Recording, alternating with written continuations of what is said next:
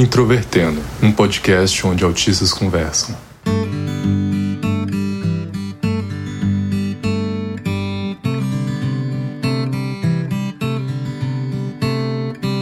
Um olá para você que ouve o podcast Introvertendo, que é o principal podcast sobre autismo do Brasil e que frequentemente traz os assuntos mais aleatórios e esquisitos para vocês.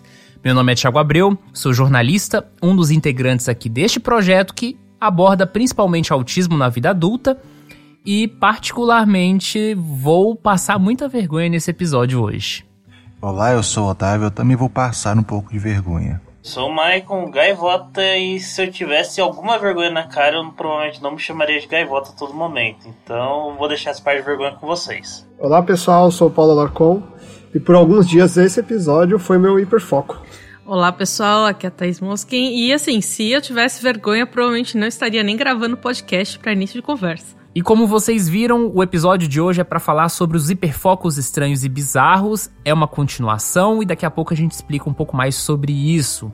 Se você está conhecendo o Introvertendo pela primeira vez e não ouviu também os nossos episódios anteriores, seja bem-vinda, seja bem-vindo. O Introvertendo é um podcast que aborda o autismo em vários aspectos. Temos o nosso site, que é o introvertendo.com.br, páginas no Facebook, Twitter e Instagram. Você pode acompanhar procurando por Introvertendo. E se você quiser apoiar a gente, nós temos um perfil no Padrim, nós temos um PicPay e agora também temos um Pix.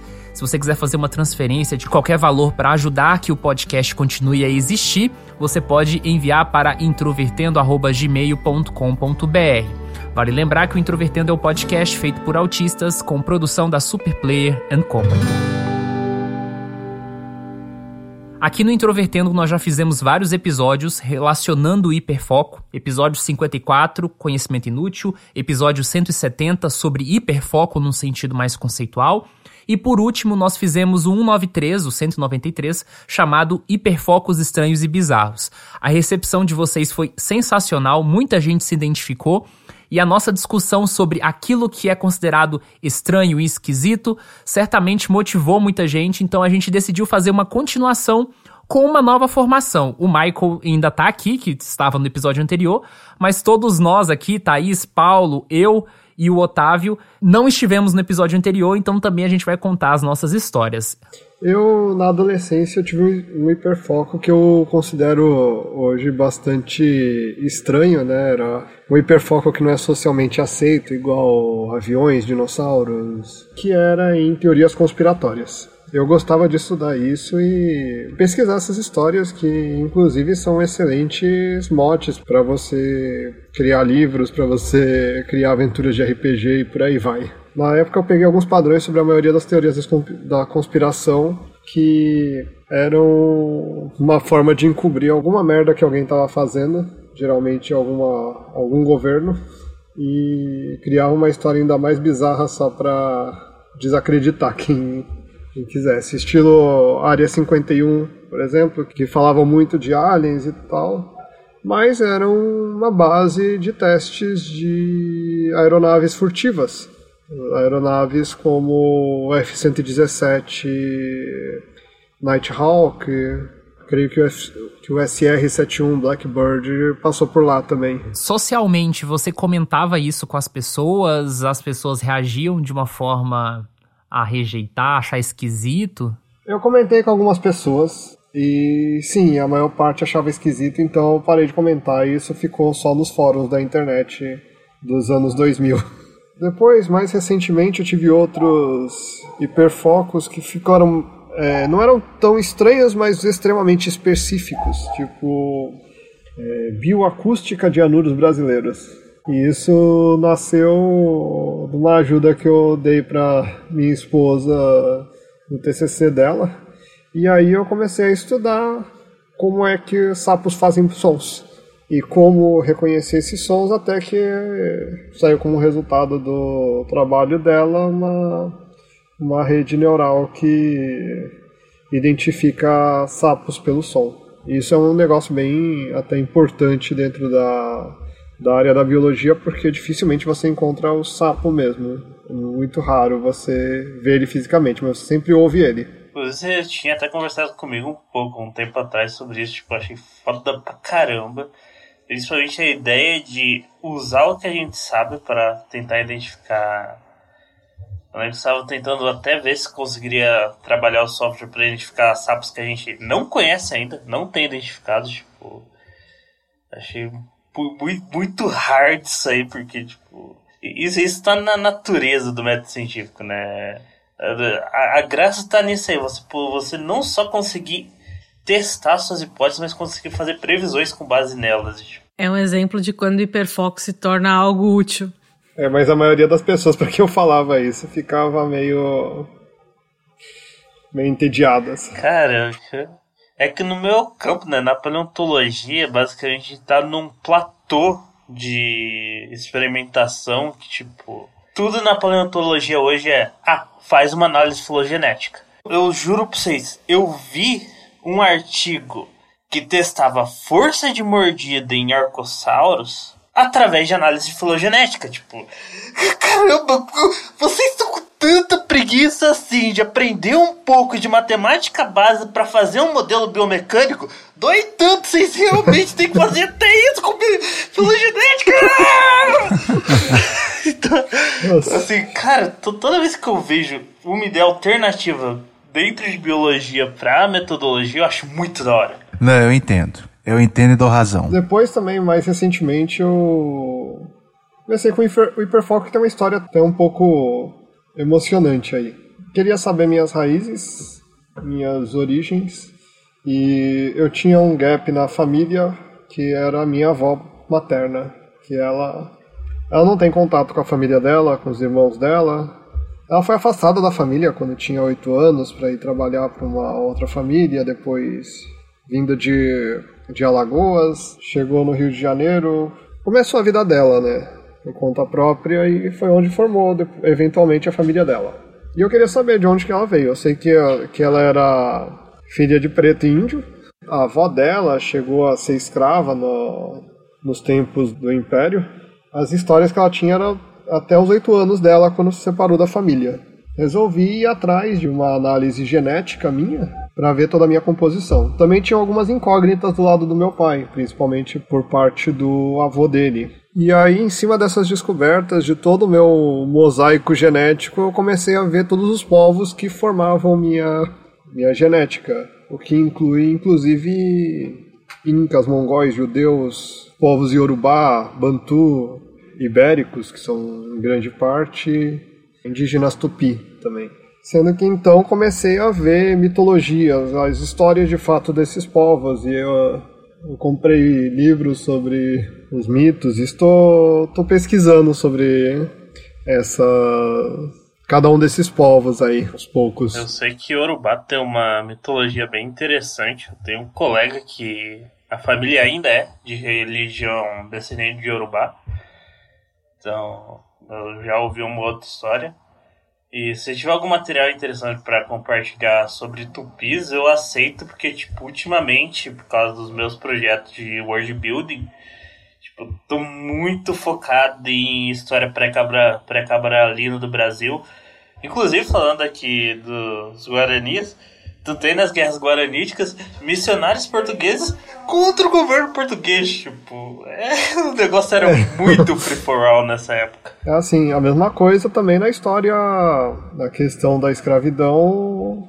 Inclusive em algumas regiões, isso começa com a uma chegada do, do Islã eles trouxeram também ó, a ideia de comercializar escravos e vários povos né, se convertiam ao Islã justamente para não virar escravo, já que segundo o Islã somente um infiel pode ser escravizado.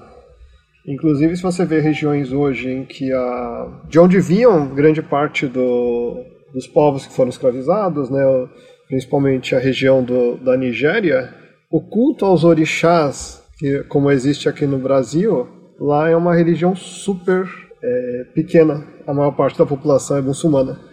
Aqui no Brasil existe mais pessoas cultuando orixás do que na Nigéria, por exemplo.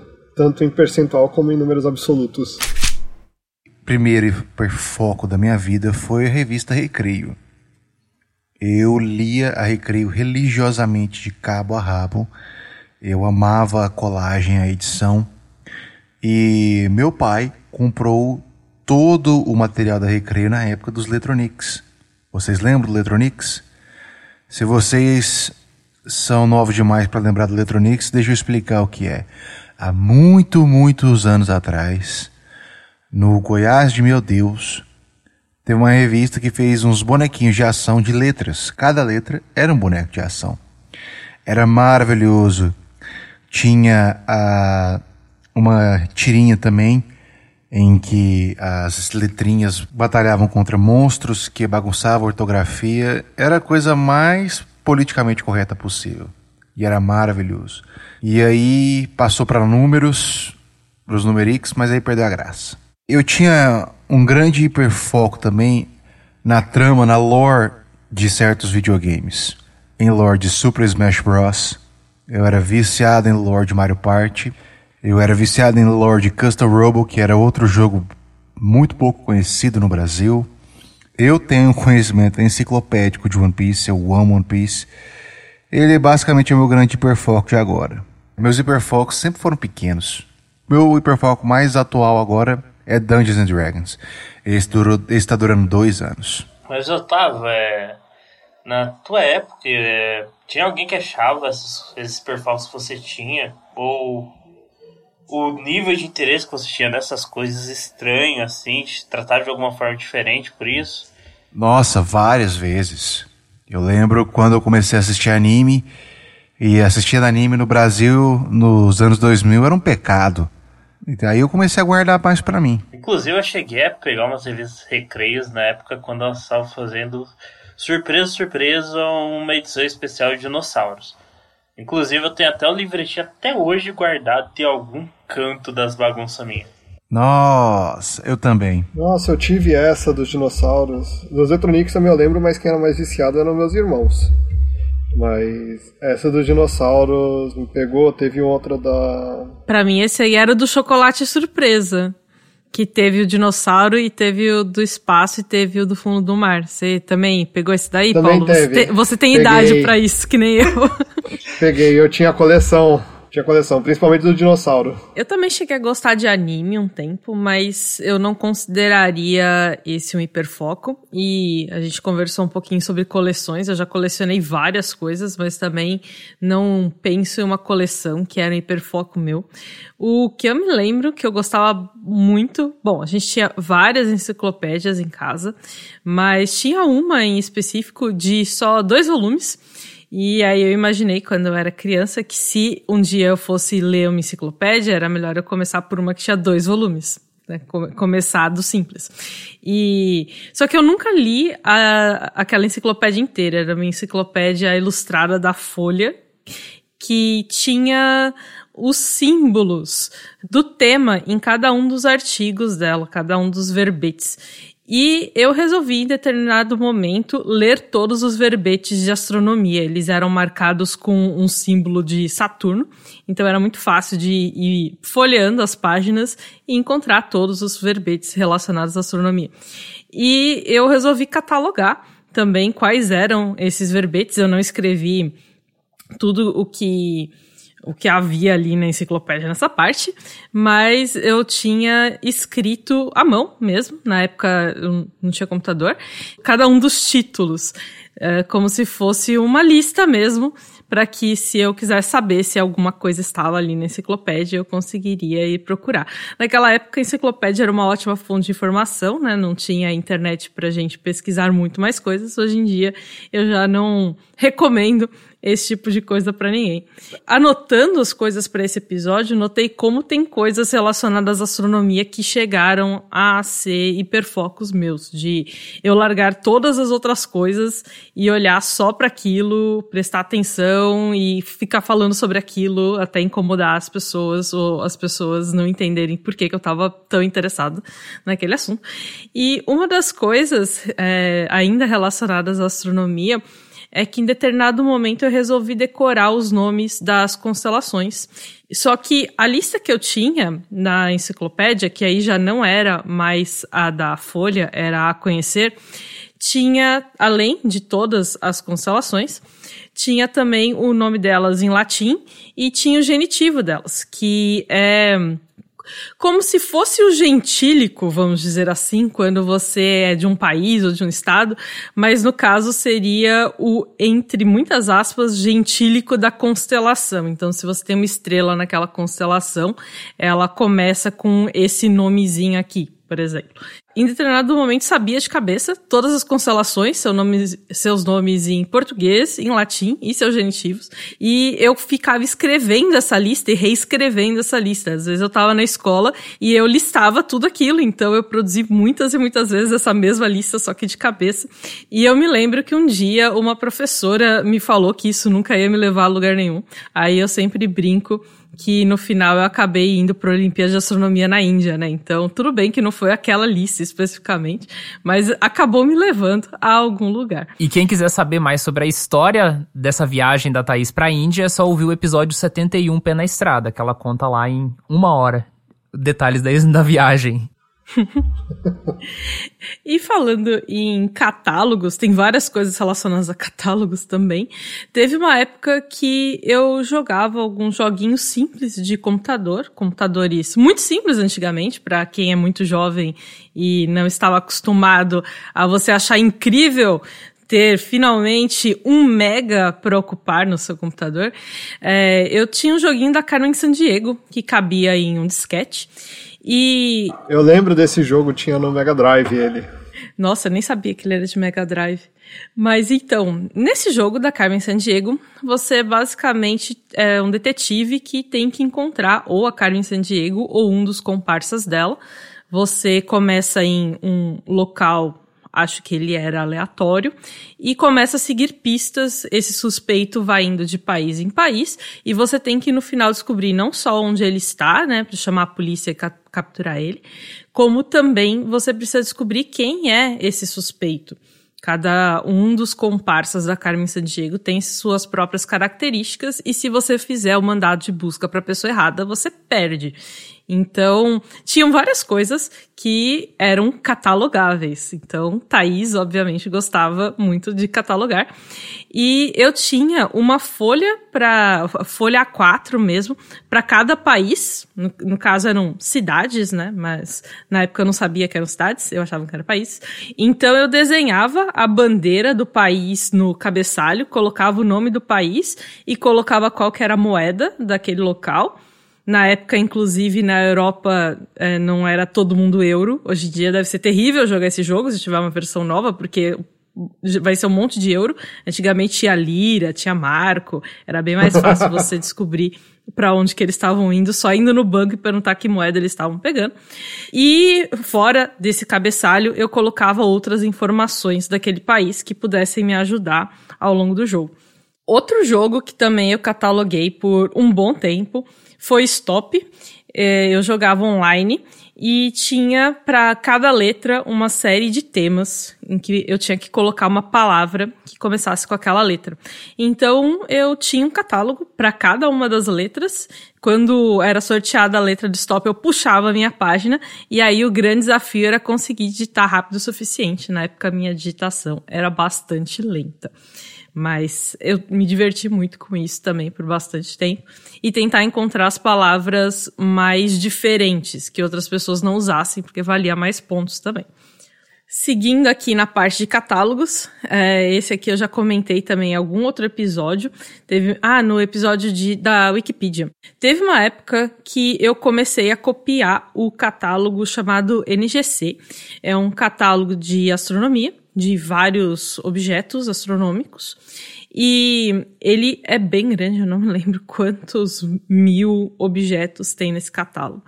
Eu resolvi fazer uma planilha que ia ser colocado é, na Astropédia. Astropédia era a Wikipédia que estávamos montando no grupo de astronomia. Ela não foi para frente, mas na época eu não sabia que ela não iria para frente e eu estava muito empolgado em fazer o catálogo NGC inteirinho, colocando ali nome dos objetos, as várias características dele, posição, em qual constelação estava, distância e por aí vai. Então, era um catálogo bem grande e eu ficava basicamente horas e horas digitando informações, digitando numerozinhos, conferindo se eu não tinha digitado nada errado. E eu me divertia muito fazendo isso. Uh, não faço ideia de quantos dias no total eu usei para isso. E tudo se perdeu. Eu acho que não tem mais nada em nenhum local da internet atualmente. Mas tudo bem. Eu me diverti na época, acho que valeu. Eu vou te falar que para mim nunca passou na minha mente tratar esse ato de catalogar as coisas como hiperfoco em si. Eu sempre tive. para mim sempre foi uma consequência da natureza do hiperfoco. Tipo, beleza, você hiperfoca numa coisa, ou num momento você vai ter juntado tanta informação dessas coisas que você não começar a notar. Tipo, ter, ter, ter um limite físico de quanto você consegue guardar na cabeça. Eu tenho quase um giga na minha pasta do meu projeto, tipo, a maior parte desse material são arquivos de texto, porque eu fico catalogando essas coisas, tipo, pra não esquecer, pra não esquecer, pra não esquecer, e agora eu tô numa situação que eu tenho tanto lixo de texto para limpar que eu tô começando a passar tudo pro Google Drive, pro do Google Docs, pra tentar fazer um assortment, porque eu tenho que agora catalogar os meus catálogos, porque é muita coisa. catalogar os catálogos é muito engraçado. Eu acho que no fundo, no fundo, todos os hiperfocos aqui, eles envolvem essa questão da catalogação. Então também acho que foi muito legal a Thaís falar isso. Eu vou falar um pouco sobre isso também quando chegar a minha vez, mas enfim, só queria comentar isso. A Thaís falou sobre o Wikipedia e a gente fez um episódio lá, o 51, sobre isso. E uma coisa que talvez a gente não falou naquela época é que a Thaís foi uma das primeiras wikipedistas brasileiras, tipo, da Wikipédia em português entre mulheres, com certeza foi uma das três primeiras. É uma coisa muito curiosa. Mas falando do, de, dessa parte de catálogo, assim, eu nunca tinha pensado nisso. Eu sabia que eu gostava de catalogar coisas, mas eu também nunca tinha notado como isso estava relacionado aos meus hiperfocos. Foi só realmente anotando as coisas para esse episódio que eu percebi. Eu também passei um bom tempo catalogando cartas de Magic, então eu comprava muitas cartas e eu ficava catalogando também com várias colunas ali no Excel, é, tanto cor, custo de mana, de quem que era a arte, qual que era a coleção, qual que era o ano da coleção, qual que era o ano em que eu tinha comprado, onde eu tinha comprado e por aí vai, tudo que eu conseguia ir colocando em uma tabela eu colocava. Eu tenho uma tabela gigantesca até hoje das minhas cartas de Magic. E atualmente o meu hiperfoco, o Otávio falou que o dele é Dungeons and Dragons e o meu eu posso dizer que também. Hoje em dia eu penso muito em RPG, eu mexo muito com isso, eu converso com quase todo mundo sobre isso. Quando eu menos percebo, eu estou falando sobre RPG com outras pessoas e eu preciso me controlar para não fazer isso o tempo todo, porque eu sei que as pessoas se incomodam quando a gente começa a falar de um assunto que não interessa a elas o tempo todo.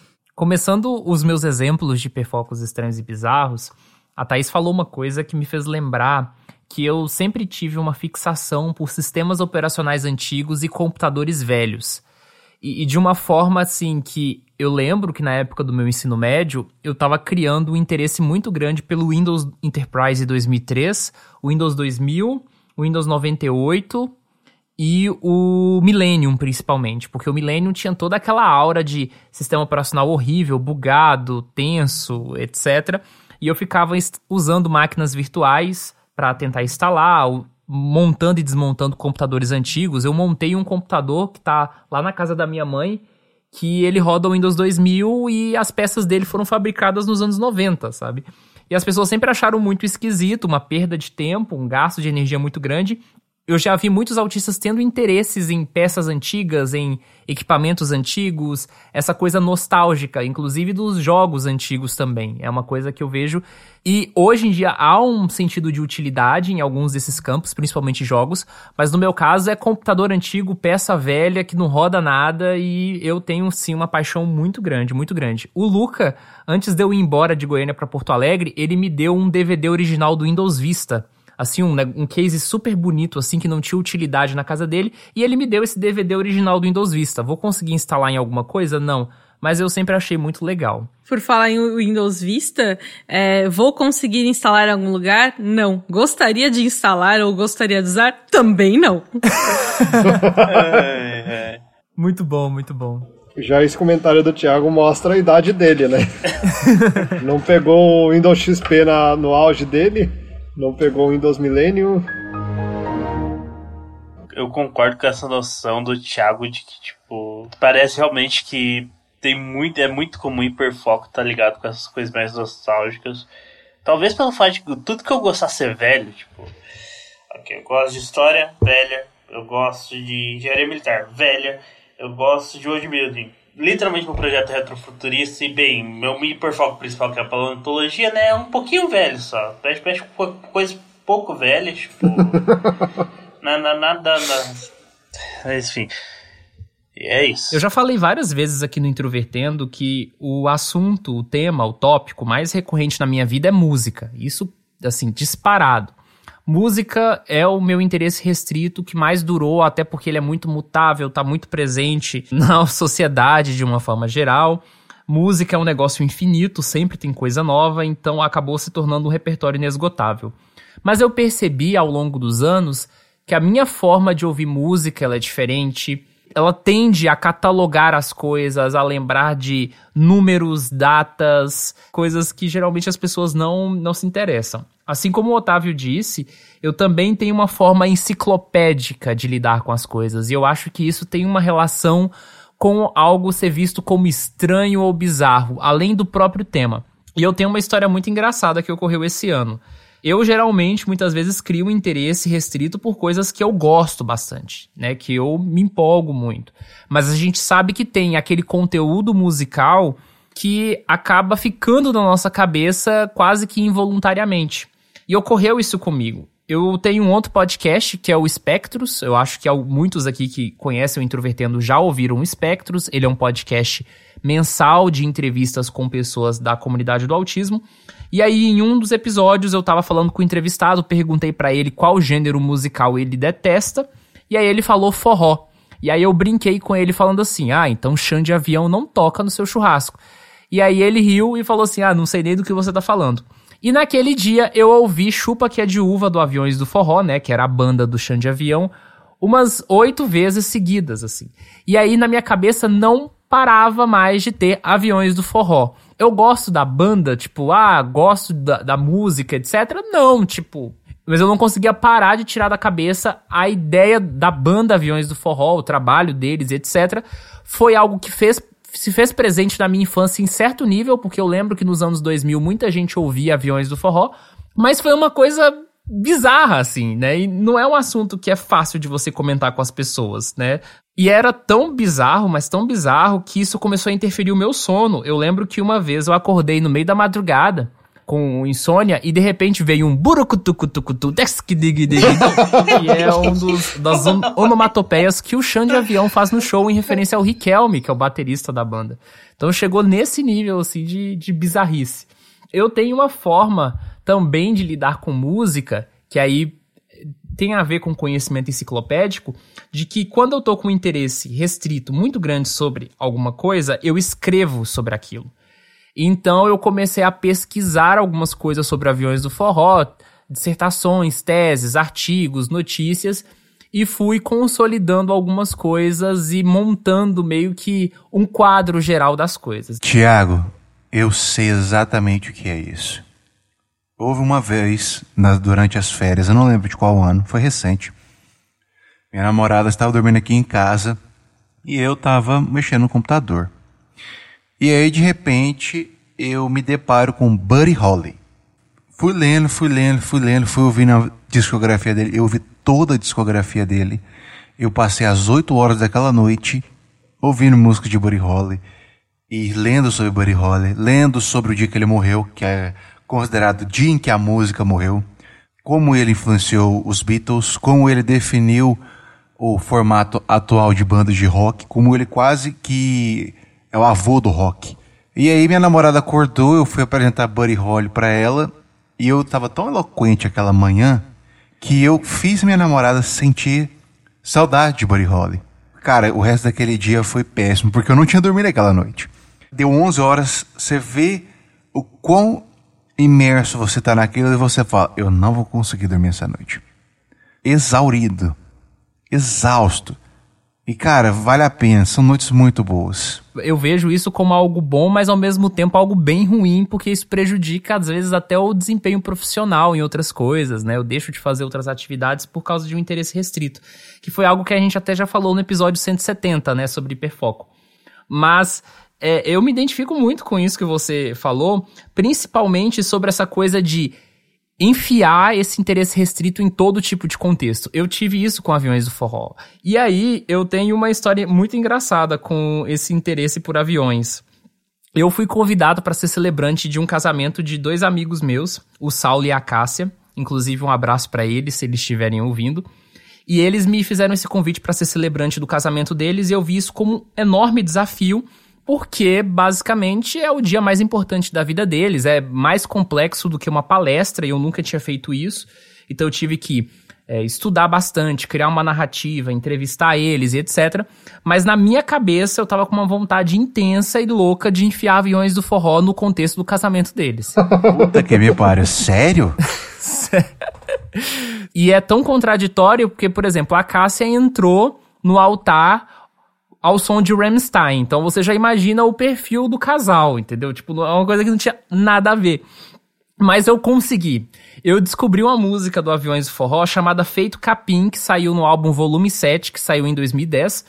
E Feito Capim é uma música que tem cujos versos assim: O amor é feito capim, mas veja que absurdo, a gente planta, ele cresce, aí vem uma vaca e acaba tudo. E aí eu consegui usar os versos dessa música para fazer exatamente um, uma crítica no sentido de que o amor deles não é feito capim.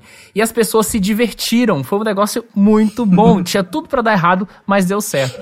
E eu acho engraçado quando a gente consegue colocar esses hiperfocos estranhos e bizarros de uma forma que a gente consegue se beneficiar. É claro que isso não ocorre geralmente, mas naquele contexto, naquele momento eu consegui. E aí Aviões do Forró começou a ser presente em tudo, inclusive na capa desse episódio. Lembrei de outro hiperfoco que eu tive e esse me causou muito constrangimento. Eu lembro que teve uma vez que eu estava viciado, mas eu digo assim, viciado em fatos de Chuck Norris. Armas não matam pessoas, Chuck Norris mata pessoas. As pessoas brincam de ser Deus, Deus brinca de ser Chuck Norris. Teve uma época em que eu decorei, eu acho que uns 80 desses. E cara, eu fui falar isso numa festa que eu fui participar. Ali eu paguei mico.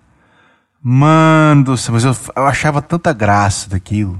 Foi ultra cringe. E eu não conseguia parar, porque eu achava aquilo hilário. Nossa, agora eu tô com vergonha só de lembrar.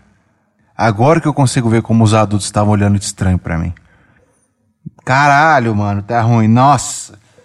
Meu Deus. Eu tive uma fase também de gostar de das piadas do Chuck Norris. No caso, eu fazia parte do grupo da comunidade no Orkut do Chuck Norris Facts. Ai, ai. E eu ficava horas vendo esses, esses fatos. Era engraçado mesmo, mas não saía contando para todo mundo. Nesse mesmo caminho de música, eu já falei aqui no episódio 166, Gafes Sociais da Vida Autista, que eu gostava, quando eu era criança, muito de uma banda chamada Trazendo a Arca, que era uma banda do cenário evangélico, né? Quando eu era religioso e tal. E o Trazendo a Arca fez muito parte da minha infância. É, acompanhava os lançamentos, mas daquela forma bem autística mesmo, assim. Adquiri um conhecimento sobre a carreira deles, sobre contexto de produção das obras, créditos de compositores, isso mentalmente, produção musical, nomes das faixas em ordem de álbuns. E aí eu mantive isso na cabeça e mesmo anos depois isso está armazenado no meu HD, digamos assim. Eu lembro que no ano passado, em 2021, um dia eu estava com comentando sobre isso com o William Timura, que faz parte aqui do podcast, que é meu amigo pessoal também. E aí o William teve a ideia de fazer um desafio. Ele abriu o YouTube Music, procurou pelo Trazendo a Arca e colocou a discografia deles no aleatório. E ele criou um desafio, que era tocar música e eu tinha que identificar o nome da música. Naquele dia, ele descobriu que eu tinha uma habilidade bizarra, que está relacionada ao hiperfoco, que virou uma, uma piada interna que a gente tem. Que ele tocava as músicas do Trazendo a Arca e tem algumas músicas deles que começam só com palmas. Não tem, tipo, um instrumental. O instrumental começa 5, 6 segundos. E só pelo barulho da palma eu sabia identificar que música era. E o William achou isso maravilhosamente bizarro. Muito, ele achou muito, muito bom. E aí ele fez esse mesmo desafio de novo comigo num churrasco entre amigos e todo mundo ficou impressionado. E para mim, tipo, era uma coisa super normal identificar o padrão de palmas de um início de uma música, sabe? Então isso acabou se tornando uma coisa muito engraçada. E aí o William chegou a publicar o vídeo sobre isso no Instagram, né? Então, vocês que estão ouvindo o episódio nesse momento, talvez já viram, ou se não viram, tem o link. É um hiperfoco estranho e bizarro e ao mesmo tempo uma outra habilidade inútil relacionada ao autismo que eu acho muito muito engraçada. Engraçado que para mim é, essa parte de música às vezes acontece de eu ouvir alguma coisa e eu sinto muita vontade de ouvir de novo e de novo e de novo, só que é um de novo, de novo, de novo, tipo, é a mesma música ouvida, digamos, 50, 60, talvez 100 vezes seguidas. E aí quando eu percebo, eu estou há horas ouvindo a mesma faixa de música, nem sempre ela inteira, às vezes chega num pedaço e aí eu começo a repetir aquele pedaço várias vezes porque eu gosto de alguma coisa naquele pedaço, algum, alguma coisa me interessou ali. E isso, de certa forma, também me leva a conhecer pouquíssimas músicas. Na verdade, não é pouquíssimas, mas muito menos do que a maior parte das pessoas que eu conheço, porque quando eu ouço alguma coisa que me interessa, eu realmente ouço aquilo centenas de vezes. Nossa, eu também. E até eu ir atrás de alguma coisa diferente ou acontecer de alguma música diferente tocar e eu me interessar, demora bastante. Quando a gente aprende a gostar realmente assim, a não ter vergonha dos nossos gostos, a gente fala com tanto mais vivacidade, de forma assim que as pessoas param de ridicularizar e começam a admirar o jeito que você é apaixonado por aquilo. Eu tenho assuntos que eu consigo falar por horas e horas, se a pessoa quiser ouvir também. E tu sabe geralmente quando a pessoa quer ouvir? Ah, eu com o tempo, depois de muitos mal entendidos, eu aprendi a, a reconhecer o meu público.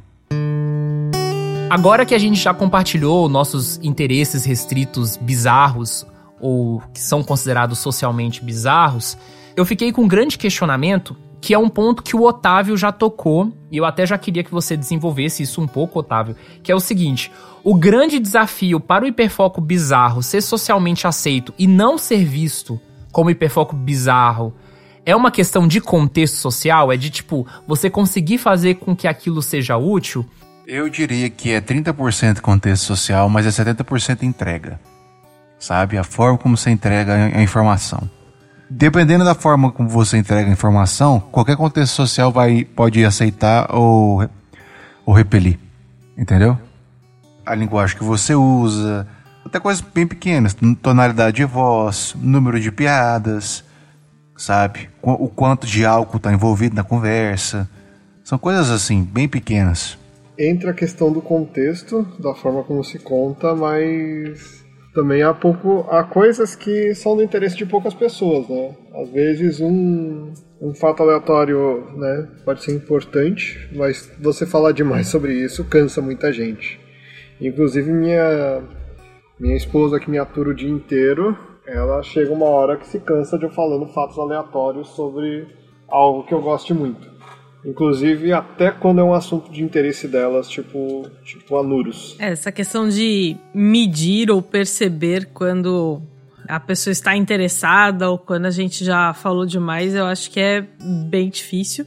Para mim, é muito mais na base do teste e, na dúvida, eu tento lançar alguns comentários que eu acho interessantes e parar.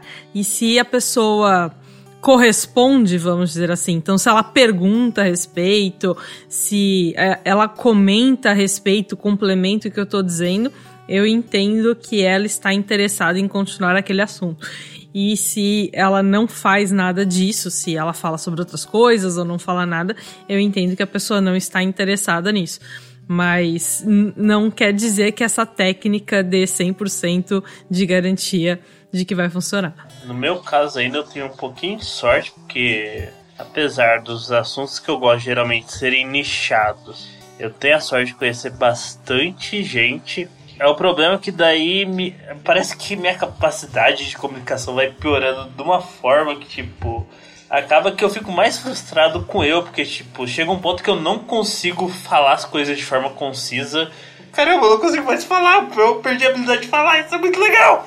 Eu acho que aqui a gente comentou vários aspectos, né? Tanto questão de contexto, a entrega que o Otávio mencionou, a questão também da pessoa em si ser receptiva, ou até mesmo do, dos limites que as pessoas têm, como o Paulo comentou. Então acho que tem vários fatores que a gente deve levar em consideração e que me fizeram lembrar, inclusive, de uma história pessoal. Eu tava num aniversário de um amigo meu esse final de semana. E por algum motivo, em algum momento, a gente estava comentando que o Celso Portioli teve lançamentos por causa daquela música Amizades Virtuais, que virou até um meme na internet. E aí, do nada, eu soltei. É, o Celso Portioli realmente chegou a gravar um disco. É um álbum chamado É Tempo de Alegria, que saiu em 1998. E aí todo mundo me olhou de um jeito estranho, assim, tipo, como é que você guarda na sua cabeça mentalmente sobre a discografia solo do Celso Portioli, o título do álbum e um ano de lançamento. Nessa situação social, eu consegui divertir as pessoas com por causa simplesmente que eu achei o momento certo para falar sobre isso. E, enfim, o autismo tem dessas, né? O, o autismo é uma coisa curiosa por si só. É verdade. É como aquele ditado: até um relógio quebrar tá certo duas vezes ao dia.